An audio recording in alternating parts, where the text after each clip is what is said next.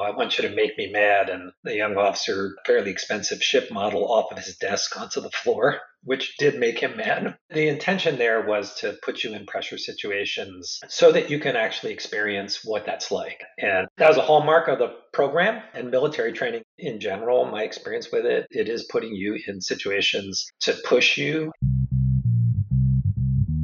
I'm Jim Huffman, and this is If I Was Starting Today, a collection of conversations about half baked startup ideas, growth tactics, and stories from founders, including my own journey as a business owner. All of the content is centered around one question What would you do if you were starting today?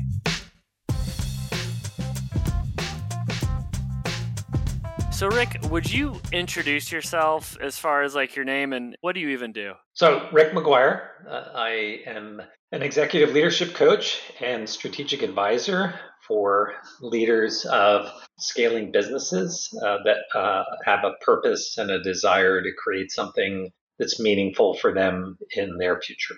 That's awesome. And who is your ideal client or person that you work with? It's interesting. I your question. I just spent the past two days, most of the past two days, working with a client uh, to specifically answer those questions. Who, who's the core ideal customer? What makes them that? And how do you? What is it about what you do that is compelling for them? Makes you a good fit for them as well as them a good fit for you. My ideal uh, client or customer is uh, a person who is in leadership in an organization, often in small to smaller to mid market or startup businesses. It's the CEO, the president, the owner, the person who's in the most senior leadership role in organizations where I'm doing executive coaching and not coaching the leadership team or the business as a whole. It's someone in a senior leadership position in a business, uh, typically at the vice president C suite level, not the CEO. Either of those cases, those leaders are people who you know, have an aspiration to grow themselves and you know their business or their role in their business to have greater impact, to create something bigger for themselves. In a business context, I work best with organizations who are have a purpose behind what they do. It's not solely around you know, making a good business so, in some sense, you could think of them as people who are wanting to do well and do good, hmm. people who have a hunger for learning and growth personally and for their teams and want to create an organization where people can thrive, and who are creative, want to be creative in their own right. So, they're not people who are sort of just looking for the formula or looking to sort of fill out you know the spreadsheets or the structures or whatever what have you they do they do want a system but they want to work with someone who can co-create that with them in a way that fits them and is is right for them also you're my executive coach which has been for me like beyond helpful and so I met you. So we're both, you're in Bainbridge Island. I'm in Seattle, Washington. They're both very close to each other. I met you at a co working space, Create 33. You're doing a free office hour. And I the reason why I was even interested for me, like with Growth Hit, which is my growth marketing agency, at the time I think we had maybe four or five people. And as like this quote unquote leader or CEO, I kept hitting a wall with like tough decisions and like questions I'm supposed to have the answer to and don't necessarily have the answer to do to. And so I'm I'm like looking for solutions. I'm like reading books, I'm listening to podcasts. And one kind of common theme for me was wow, like all these people that I look up to, they're saying one thing and they're like, oh, I had a great session with my executive coach. It totally changed my strategy. Like, oh, you know, getting an executive coach has been the best investment that I've made. And I'm like, okay, I don't even know what an executive coach truly is, but I, I'm very interested. So it was very serendipitous. I was like, Create 33. It's like, oh, Rick's doing free office hours. If anybody wants to meet with them, I think I signed up immediately. And you and I did an hour long session. And after it, I feel like I walked out of it with like a an MBA and it was just kind of mind boggling. And the, the thing that was helpful for me, like I love frameworks, I love structure, and we'll kind of get into your background with like an engineering mind. And for me, that was super helpful. And I, am probably on the smaller side. Like our, our company now is like 10 people, but you've come in with us and helped us with strategy and also with kind of OKRs and, and scaling up. But like, what are like those main benefits that like people walk away with after kind of working with you or, or you know, whether it's like one session or it's like working with you for a year? Is it getting that confidence or is it just that strategic advisory that, that helps them? Being able to see more clearly what it is that you're working with to in your business in your case to scale your business. Outwardly with your experience you're taking on something new you haven't gone through before. And so that you know that's something you have to grow into in, in a way inwardly. I often end up speaking with people you know if you want to do differently out in the world you're probably going to have to be a different person in some ways so in the coaching world, we talk about you know inner and outer work. In terms of benefits, it really is what are people coming and looking for when they uh, either know they want to talk to a coach or they know they want to talk to someone who can help them scale their business. Typically, people are coming in because you know, as you're relating your situation, they're facing some questions, some decisions. They have to navigate their way through. You know, they're feeling a, a need to want to get that right or to work that out and looking for some perspective on that. How is it done? How do I do it? How do I do it in a way that you know is going to get me uh, what I want? If you're a learner like you are, Jim, you've read some things, you've looked at people who've been successful at it, and they're typically describing to you some model, some framework, some uh, way of you know, addressing that consideration. How do I make good hiring choices? When should I add this position in my organization? Do I have the right strategy? Lots of questions that are like that. What they're needing, in a sense, is to be able to put that into some context that makes sense in terms of how they think about their business or how they think about their role or what their company is doing from a, a, leadership perspective in a larger organization and asking how is it that I can grow to be more confident and capable of bringing myself to that challenge. So when I talk about uh, leadership or executive coaching in the context of leadership, I talk about it as coordinating action to create a future you care about that doesn't exist yet. So you have to take some action. You have to do something that's going to create what you want. If you're building a company, you have a vision for the company that you want to create. You have a vision for what that looks like. And what you're working out is what's the path to do that? And then how do I bring myself to do that, right, as a leader. And, and, particularly if that role is new or you don't have experience at it or it's a step up for you or a step bigger for you, then it's going to lead you to a place where you're going to have to develop yourself. You're going to experience, okay, what are when I step into this, how do I how do I react? How do I respond to that situation? And that's where uh, what you know coaching can do is really a partnership to help you see those things more clearly and bring more of yourself to be successful in the setting that you're in.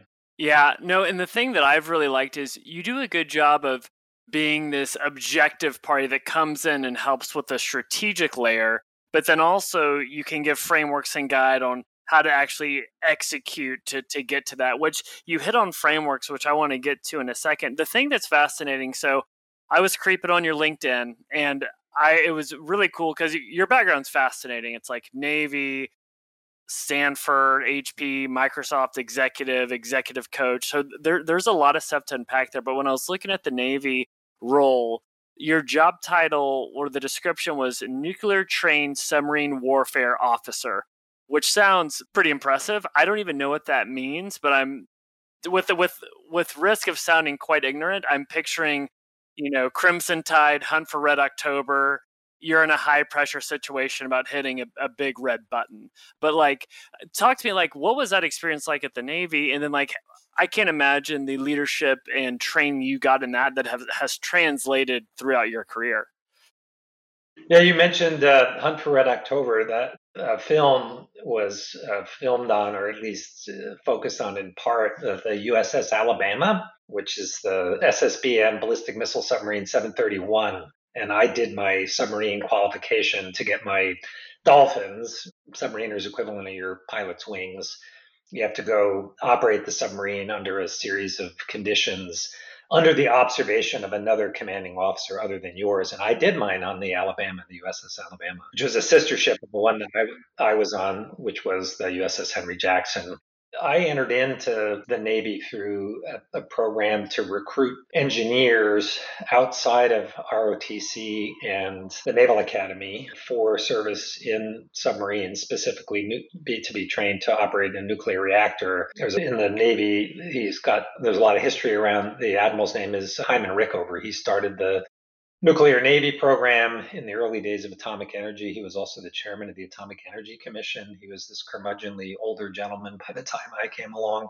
I was one of the last of the um, officers to have to interview with him to be, or officer candidates to interview with him to be entered into the, admitted to the program. He had made a promise to Congress that he would personally interview any officer who would have supervisory responsibility over a Navy nuclear plant. And he kept that promise. And he was famous for basically trying to screw with you. so there's all kinds of uh, Rickover interview stories of people who went through this program. And, you know, he would basically, one of the ones is he, he said to one young candidate, you know, I want you to make me mad. And the young officer, fairly expensive ship model off of his desk onto the floor, which did make him mad. And so there's the, the intention there was to put you in pressure situations so that you can actually experience what that's like. And that that was a hallmark of the program and military training in, in, in general. My experience with it is it, it is putting you in situations to push you and to expose if you will, you know, those reactive tendencies that might not serve you well under a, a, critical condition, critical situation. And so what I took away from that is just the value of being, you know, put in uh, situations where you can learn how you respond under pressure. You can practice what it means to be, to think clearly and to act intentionally under pressure. And from a leadership perspective, you can do that in a way that your presence is, and that's an overused term, executive presence, but your presence, how you show up in that situation, is one that can serve and bring out the best in the people around you. And Jim, the, the biggest thing there is you can talk about that, and you can talk about that, and you can talk about that, but to, uh, to go through it and I didn't realize the ways in which it was benefiting me, but to go through it that earlier in, my professional life was pretty significant. I uh, subsequently had, you know, I've had meetings at Microsoft and other places, you know, where some of the people who were with me in the meeting were like, oh, that was a terrible meeting, uh, you know, and I was like, yeah, it was a bad meeting, right? People were yelling at each other and upset, right? But, you know, it's not something I haven't experienced and been in before. And so how do you hold your hold yourself under those conditions is is and, and again think critically and clearly is something that was huge in that in that time.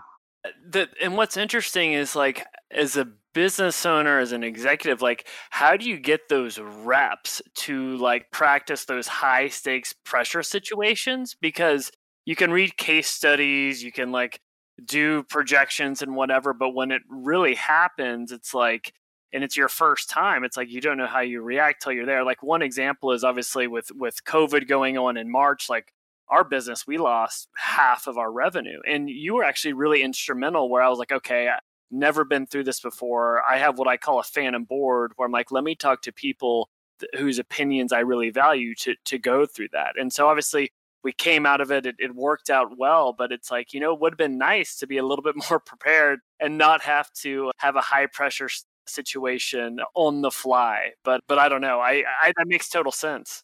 Yeah, and I think the the, the idea of getting reps, uh, you know, just just giving giving yourself uh, learning experiences.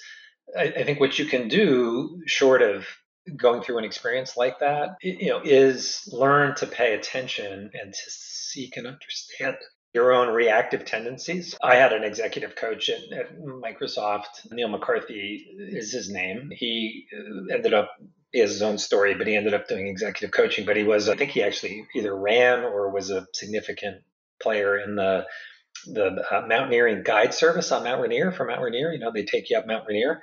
And he used to say, you know, the kind of reactions you get with people under stress on the side of a mountain are not dissimilar to the ones that you know people have when they get in a you know difficult challenging situation in their business so or their organization. So i would say to the extent that you like in your situation you know what showed up for you when you're sort of under threat right and being able to say am i responding to relieve my anxiety? Right? I'm uncomfortable is what i'm doing here about making me feel more comfortable or more in control right? Or more liked? Or is it about uh, doing something that is more creative and, and more intentional in response to what it is that I want for myself and for my business and for the people who, you know, I'm responsible for or for my team? Yeah, and it's it's like getting the reps to to kind of be self-aware and to be able to think and act clearly and decisively. Cuz it's like, you know, not going too high, not going too low, but maybe being in neutral but in a way that you can make the right decision. But that's yeah, I, I, feel like you had quite a good training ground. So you're you did the Navy, nuclear trained submarine warfare officer. That then transitions into HP and Microsoft. And so tell me, like you obviously did that, and then you kind of went up the ranks to Microsoft to be an executive. What tenure were you there? Was that with Gates and then into Ballmer, or like kind of walk me through that transition from from Navy to tech? Yeah, I left the Navy in uh, 1987, so I date myself here a bit.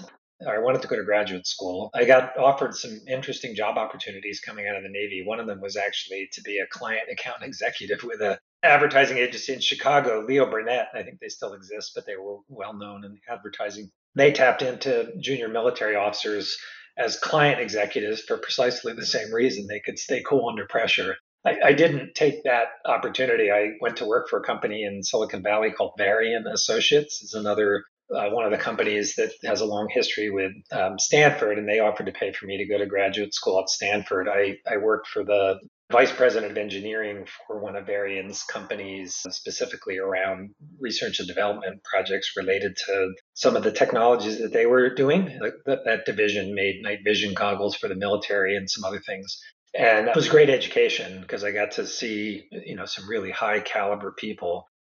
Microsoft you know was a fantastic learning environment because you had so many you know smart ambitious in a good way you know people who were wanting to create right new things and the culture was such that you really could have a conversation with just about anybody in Microsoft. I, I think I don't know if Satya Nadella still does this, but you know Bill Gates used to have these think weeks where anybody could write a paper about something they thought Microsoft should be doing uh, or considering, and you know Bill would read a bunch of them and you'd get notes back uh, if he thought your idea was a good one and you know directing people to engage around that. So it was really i found it to be a really creative environment. And then there was a season there where they did a significant amount of investment in leadership and talent development. Uh, you know and i was fortunate to be involved in that in some meaningful ways to me. So just maybe the lesson there is just really intentionally focusing on you know developing your capacity as a leader, not just you personally, but also your ability to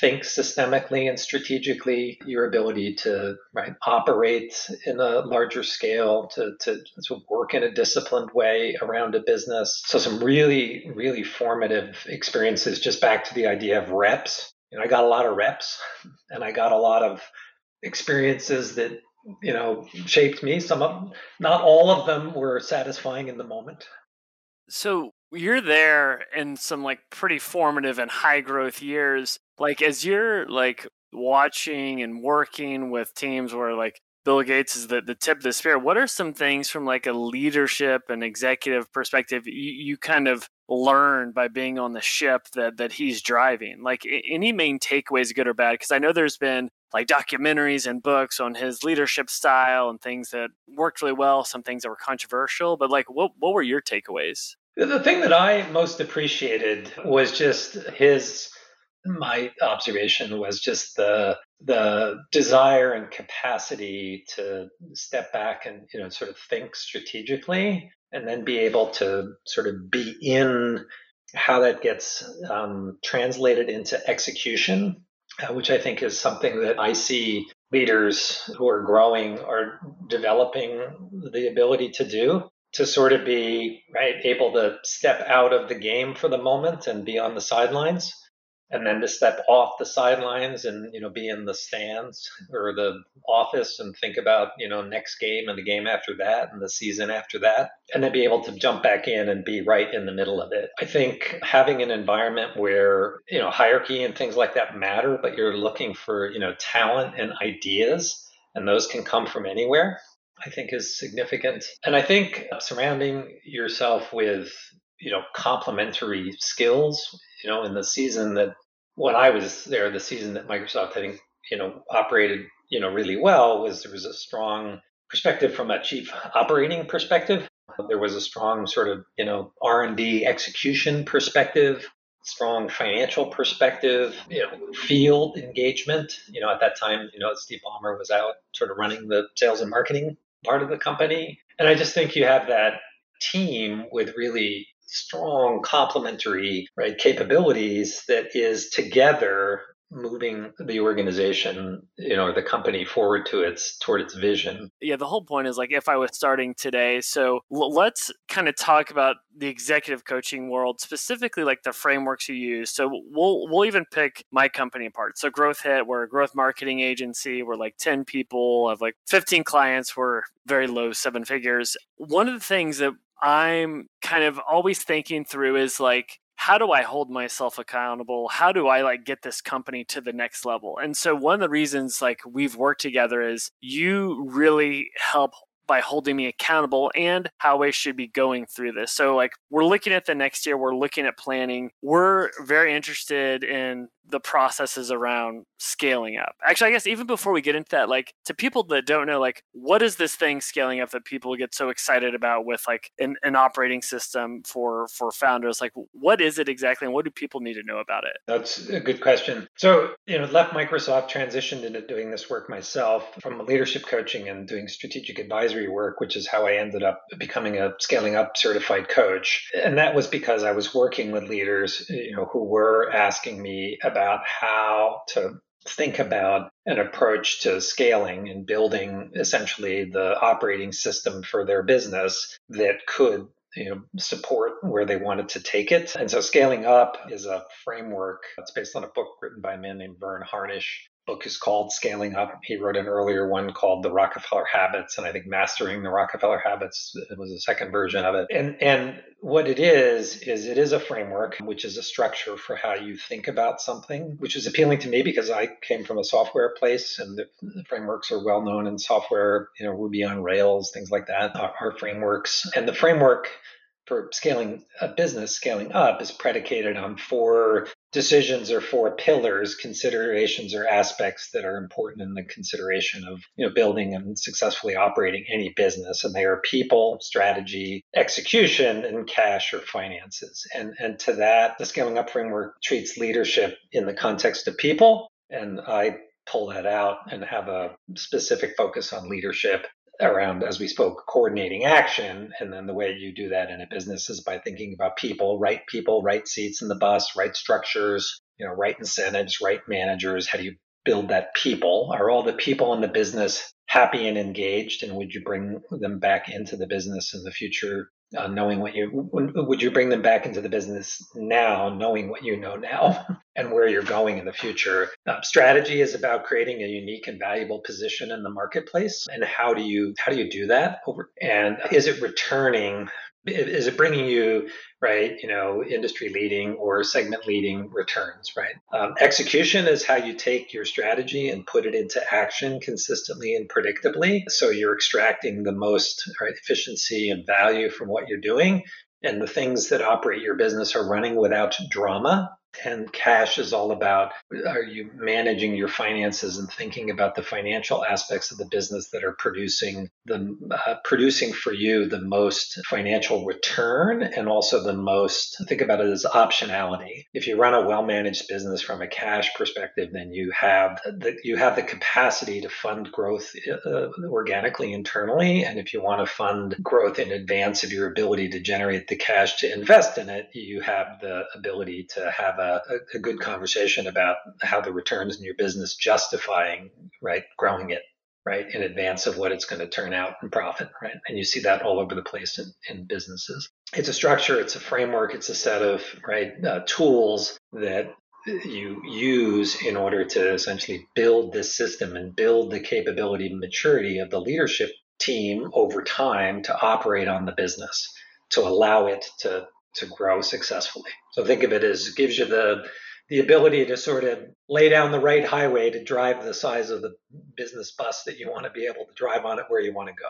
So there's four phases. It's like people, strategy, execution, cash. And what's really cool for me is within each of those, there are clear frameworks to execute on those. So like with with people that I love is this these like accountability charts. It's like maybe it's an executive that owns a line item. On the strategy, you have something that's really difficult, but doing the kind of one page strategic plan that when done is like so empowering. Execution, I actually like we have everybody print out the Rockefeller habits checklist and we're like working through that. And the thing that's been a game changer for us is having each person be able to quantify at the end of the week if they had a successful week. Like so for me is like the the CEO, I'm like, did I have over two meetings with a qualified lead because that for us it's kind of a leading indicator for success and then on the and it's and it's amazing because what's nice too like as i'm trying to manage a team and motivate people when we at the start of next week we're like hey how'd last week go? How is your metric? I don't have to be this disciplinarian. It's like people can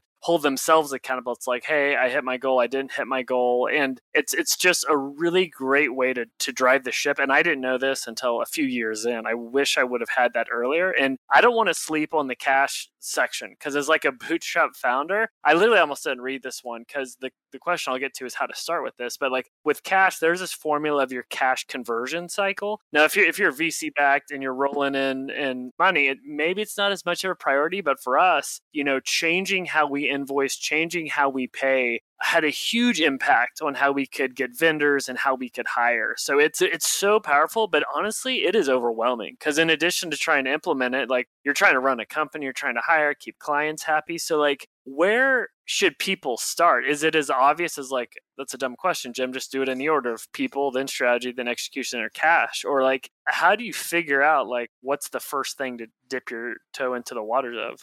I start, you know, sort of begin at the beginning, eh, which is, you know, let's do, and I didn't do it with you because it was just initial conversation, but what I'm doing is I'm sort of assessing. I'm trying to get a sense for, you know, where are you with respect to these different considerations and in terms of your growth and scale journey? What in terms of where you are and what's most needed now to move you forward because it is a growth into maturity over time and then typically with a leader and a leadership team is wanting to give them, you know, some backdrop on the framework as a whole. And then what for organizations that are already moving in flight, you know, what typically becomes first is getting that handful of priorities clear about what the next step is for them, tying that back to their strategy and their larger aspiration, and then working on you know what's the rhythm and the system of execution. Because if i can get you into a rhythm and a system of execution that allows you to be able to make traction visibly how do you know you had a good day on your strategy and on metrics and the things that are most meaningful to you in terms of your goals then we can layer additional things into that we're going to go deeper then into strategy or you might discover as you get deeper into um, understanding your strategy that your organization right structure might not be helping you and need to change right? So you can start to peel the onion on the deeper considerations if you get that basic rhythm down. So if you want to think about it in a you know in an athletic metaphor start with a basic playbook run all the different kinds of plays but you got to start with the basic playbook and then you can layer in more richness as you build the capacity and the need to do it. Yeah, I, I totally agree. And one thing you are helpful with is like like when we're starting out, I feel like I was kind of doing people and strategy a little bit in tandem because I was identifying do I have the right people, and then also those missing pieces as we're like trying to figure out what is that next hire and what is the true impact it has on what we're trying to do. And the strategy part is it's funny because even mature companies, I would question if they truly have it locked down in a way where they know that unique point of differentiation. Because even with us as a, a growth agency, it's like, okay, where do we plant our flag where we're better than everybody else that's out there? Is it by industry? Is it by stage of like their their growth? Is it by tools they're using? And then, you know, how we can really lean into that. And just now, I think we're getting into the execution as far as okay, we, we feel kind of good about the people and the strategy, but like like you said, what is that cadence, that meeting rhythm to deliver on it? But but yeah, it's it's it's super overwhelming. That's why I think having someone like you help kind of hold someone hold the company's hand going through it is is instrumental. Like where do most people stumble? Like what are some like common mistakes you see where it's like okay, watch out for that if you're trying to implement this? Yeah, let me say a couple things, and then we'll we'll get back to specifically about you know stumble. So maybe a different way would be you know what are the things that when people start down the path that you know often they find sort of sticky spots. And what I would say is back to the idea from a leadership perspective, depending on where you're coming from, what you may be finding is that you're you're making a shift. You're making a shift to step out of your business to work on your business and depending on how deeply enmeshed you are in your business, there's always going to be that pull, right? Because I, I, got stuff to do. I got to go make this happen. And so part of it is becoming, right, committed to and comfortable is maybe too, you know, not quite the right word, but the practice of working on on the business and recognizing that just like starting something new in terms of a, a practice, it will take time before the practice feels like it is, you know, smoothly working for you. So for example, one of the first things to do often, you know, with respect to getting into working in the scaling up model is to have a rhythm of your business, right? Is to have a cadence of, you know, daily, weekly, monthly, quarterly meetings. The scaling up speaks to them about huddles, for example, daily huddles.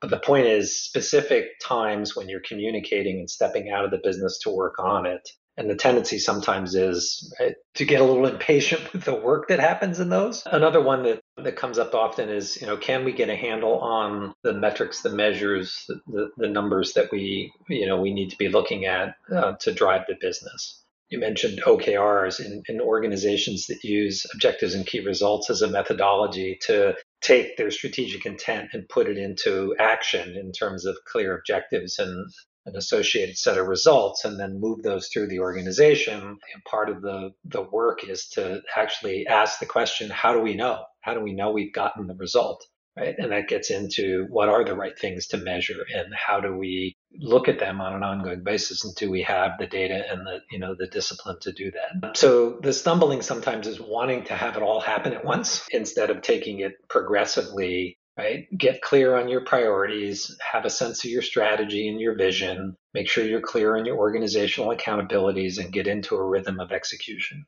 I totally agree. And what was helpful for me was because this started off where you and I were doing one on one sessions. But once I knew I wanted to get into this, I started bringing in our entire team. We had you sit on on some OKRs. And because I think a lot of like executives or CEOs or founders, they put a lot of pressure like, I've got to be the rainmaker. I got to be the one that always has the vision, has the brilliant idea. And if you are hiring the right people and you're not bringing them, bringing them into these conversations, I think you're really holding yourself back. I, I don't know if that's something that, that, that you agree with, but for me, that that's been huge. Not just to let them know what's going on, but to really help them inform some of the, the vision and some of the goals. Absolutely, Jimmy. You know, that's one of those internal shifts going from being, you know, I it was my idea, I started this, I've been involved in every aspect of this business and it, in a way letting go, but letting go with confidence, right? So if you look at one of the different literature might call them a passage or a growth stage when you're growing through you know i'm the center and i do a lot to right i'm starting to lead and lead my system part of it is is uh, delegating with confidence right? Letting go with confidence. And confidence is in you ha- we have a way of qualifying the right people in the right places. We know we can have the conversations we need to have and we have a way of assessing the way that we agree with, whether or not we're making progress toward that. And so that's just a huge right accelerant from a leadership perspective is to be able to bring the right team around you and back to the idea of you know where our identity is as leaders be able to even delegate or hand off things that you're really good at. I work with one CEO and he was a phenomenal marketer. And at, a point he had to let go of the marketing right so it's easy to let go of the things and get other people to do things that maybe you're less good at or you don't like to do it's a lot harder to let go of the things that you know you are good at and you like to do Yeah, I'm still struggling letting go of the stuff that I don't want to do, but I think that's an execution and process issue. There's the quote that the strength of the CEO is the weakness of the company. What point does that become a real issue? You know, is that when you need to to fire yourself from specific tasks? Because one one thing that I'm even trying to do is understand, okay, I'm I'm this quote unquote leader, the CEO. Where should my time be where can have the biggest ROI? and then you know how do i think about firing myself from different things sure and ask yourself not just what are you doing? but why are you doing it? Yeah. Back to that motivation are you doing it because you're fearful that if you don't do it it won't get done or it won't get done right right? So a good question to ask yourself is what are the things that that really only i can do? And or what are the most highly valuable things in that regard? The promise of scaling up or the promise of even beyond scaling up having agency in your leadership capacity is that you can expand your scope of impact, right, and influence more broadly by being creative and influential through others. And so it becomes then your focus to look at your system and say, you know, are the right people in the right places? Are we having the right conversations? which conversations need attention now and having the capacity in yourself to hold those conversations so you address whatever the immediate thing is right? And you also address how you mature your system and the people around you. And that's the way you grow in your capacity to, to increasingly do and accomplish bigger things over time. Yeah, that makes total sense, especially when you're wanting people to level up and start to take that ownership role of decision maker rather than order taker and, and get to that next level. Yeah, and being clear about decisions, right? You, again, the tact is to just be explicit and bring about awareness. Hey, here's how I think about these decisions. Here's the ones that I want to be deeply involved in and we need to have a longer discussion about because they matter the most want to get broad perspective and then here's the ones that you get to make and you can tell me about it later yeah this is awesome and i, I want to hit at the very end on like resources people can hit on with, with scaling up and executive training. So the last thing i want to do is so the whole idea is like if i was starting today so i also want to end with some kind of half-baked ideas. So i'd love to hear any you have but i have thought of some that are tailored to you so here's what I got, and you can tell me. We can riff on it. I like I like to have two frameworks for ideas. One is let's act like it's a brilliant idea, and it'll work if this. And then the second is let's totally rip it to shreds and be like, this is why it's a bad idea. So we'll go optimistic first. So I'll, I'll rattle them off. So actually, the first one is I think so. There's this idea of productized services where it is essentially packaging up a service like a product that you can sell sell kind of at scale. So like uh, an obvious example is 99 designs where you're doing like package design work. So here's my here's my brilliant idea. I think you should have a productized service around scaling up where you're essentially like an outsource executive coach, exact outsource chairman of the board but your deliverables are aligned with the scaling up deliverables of the one page strategic plan, Rockefeller habits, the accountability charts, but you're not doing it. You're training people to do it, but you're just a deliverable and marketing machine churning people through it. So, boom, there's one idea. What do we think? So I like it. I like the productized service idea. I that's uh, a part of my history. I'm actually in the process of doing that in a separate business venture with respect to objectives and key results. You know, building some package training and some enablement resources that could be put to scale. So yeah, for me, their balance is between wanting to be engaged, you know, with people in enough of a place where we can have a relationship where we can work on some of the things that maybe go deeper for people around their personal growth, you know, versus, and again, it's not an either or versus, you know, here's the here's the package formula, you know, do the formula. Totally, it's it's almost a tripwire or a lead gen for more of the customized, deeper work that you do with with some of your your big corporate clients, or even kind of some of the stuff you do with us. Yeah, yeah, and I'd love the we you know we can talk more about what is another way. I love the optimistic, you know, pessimistic, but well, just as a way of thinking about it, but rewind the tape and say, what would that have been like for you, right? If I had had something like that when we first met. I back to using resources in your life. You know this person, but I, I I have someone on my virtual team who's a marketing marketeer And that individual has been encouraging me to do that kind of thing for a while. And I do recognize from our experience and others that part of what I you know bring to the party you were talking about you know what do you what do you gain by having an executive coach? You know is i'm a learner and, and i have had a lot of reps in a lot of different situations. So often you know what i'm doing for my clients is bringing them something that's you know to use the phrase contextual contextually meaningful to them in what they're dealing with at the moment and sort of bringing forth a resource, a way to think about it. And, you know, that's why if we were on video, you would see in my office is just wall to wall books and a big whiteboard. Yeah, and most people have those books, but I question if they've read them. But because you have so many reference points, I I believe you if you were to say you've read all of them. So yeah, yeah, people need to see your office. Which okay, this leads to my my third and final idea, which I think is going to be a curveball and it's going to surprise you. So if people go to your website, they're going to see a video, and it's a great job showcasing you and what you've done. But more impressive, there's two things. It's like a, a PSA for living in the Pacific Northwest and Bainbridge Island. It's honestly should be like a tourism video because it shows of going from Seattle to Bainbridge on the beautiful 20 minute ferry ride, which by the way is like the best cheap tourist thing to do because it's such a nice ride when you're going through the sound up to Bainbridge Island. But then they go to your office, and people don't realize you actually built that structure and you do a lot of woodwork. So, so here's the idea we're now in a world where more people are working from home. So they're going to be spending more, investing more on their remote workspace. And I'm seeing that now some perks that people are giving you is like a budget to kind of like pimp out your home office. I think you should make, because I believe you've made the desk in your office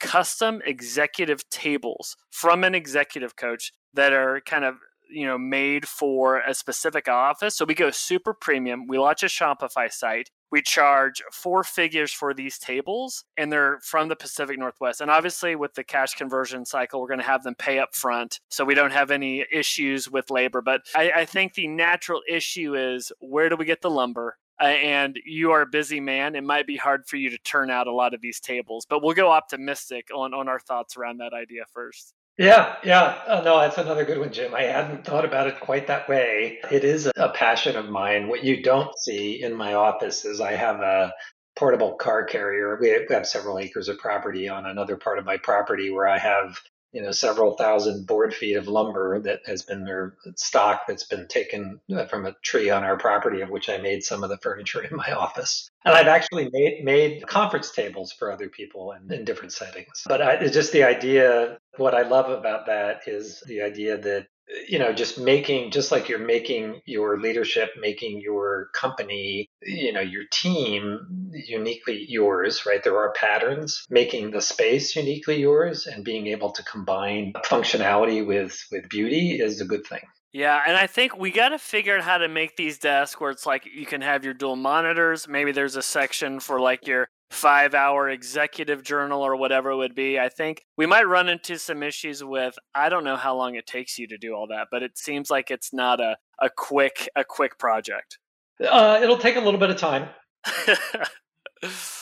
For sure. Well, cool. Well, I don't know if you have any burning ideas, but those were the three that I had for you. Yeah, I like them, Jim. I mean, I've thought about the things that I think about for for myself in terms of startup ideas are, you know, really about how to bring more people, like with your idea about, you know, resources. I think about navigating, being a former Navy person, and this idea of, you know, what what are the what are the ways in which you can navigate life and leadership in a way that is compelling and satisfying and and sort of uniquely yours and then that idea of you know system and you know creating an environment that you can enjoy functionally right? The things that appeal to me in brands are things that are functionally excellent at what they're for but also are sort of beautiful and engaging as well. And so that's how i kind of meld you know woodworking and, and that sort of more hand oriented craft oriented element into right you know doing doing this work as an executive and leadership coach and strategic advisor yeah that's awesome so if, if people want to like know about more about you and, and everything that you're doing where where should they go yeah, futurityresources.com, the, the site that you refer to is is my site. You can find me on LinkedIn. Uh, you can find me. I'm not super active on Twitter, but you can find me on Futurity Res on Twitter, the business Twitter uh, handle and you know people who want to have a conversation you know i'd love to connect and you know have have conversations. Uh, futurity was named what it is not you know sort of rick mcguire brand. Is really what futurity means is some as a, a, time in the future when you know something that you aspire to or desire you know is there and fulfilled right? Things are as they should be. And that's really my aspiration is, is to help people and organizations achieve more of what they aspire to create in the future that's meaningful to them. So yeah that's awesome. Well, well, Rick, thanks again for the time, and I really appreciate it. Yep, you bet, Jim. Today's episode is brought to you by no one. Yep, we have zero sponsors. I haven't reached out to any companies, nor would I expect a reputable brand to give me money. But I'll give a few plugs. First, I send a weekly newsletter each Thursday featuring five articles or tools that have helped me. You can sign up for these weekly updates at jimwhuffman.com. Second, for anyone running a startup, if you need help growing your business, check out GrowthHit. GrowthHit serves as your external growth team. After working with over 100 startups and generating a quarter billion in sales for clients, GrowthHit has perfected a growth process that's hell bent on driving ROI through rapid experiments. Plus, you'll get to work with yours truly. So if you want to work with a team that's worked with startups that have been funded by Andreessen Horowitz or featured on Shark Tank, then check out growthhit.com. And finally, I wrote a book called The Growth Marketer's Playbook that takes everything I've learned as a growth mentor for venture backed startups and I've distilled it down to 140 pages. So instead of hiring a growth team, save yourself some money, get the book, and you can just do it yourself. I hope you enjoyed this episode and I'd love to hear feedback. I'm on Twitter at Jim W. Huffman.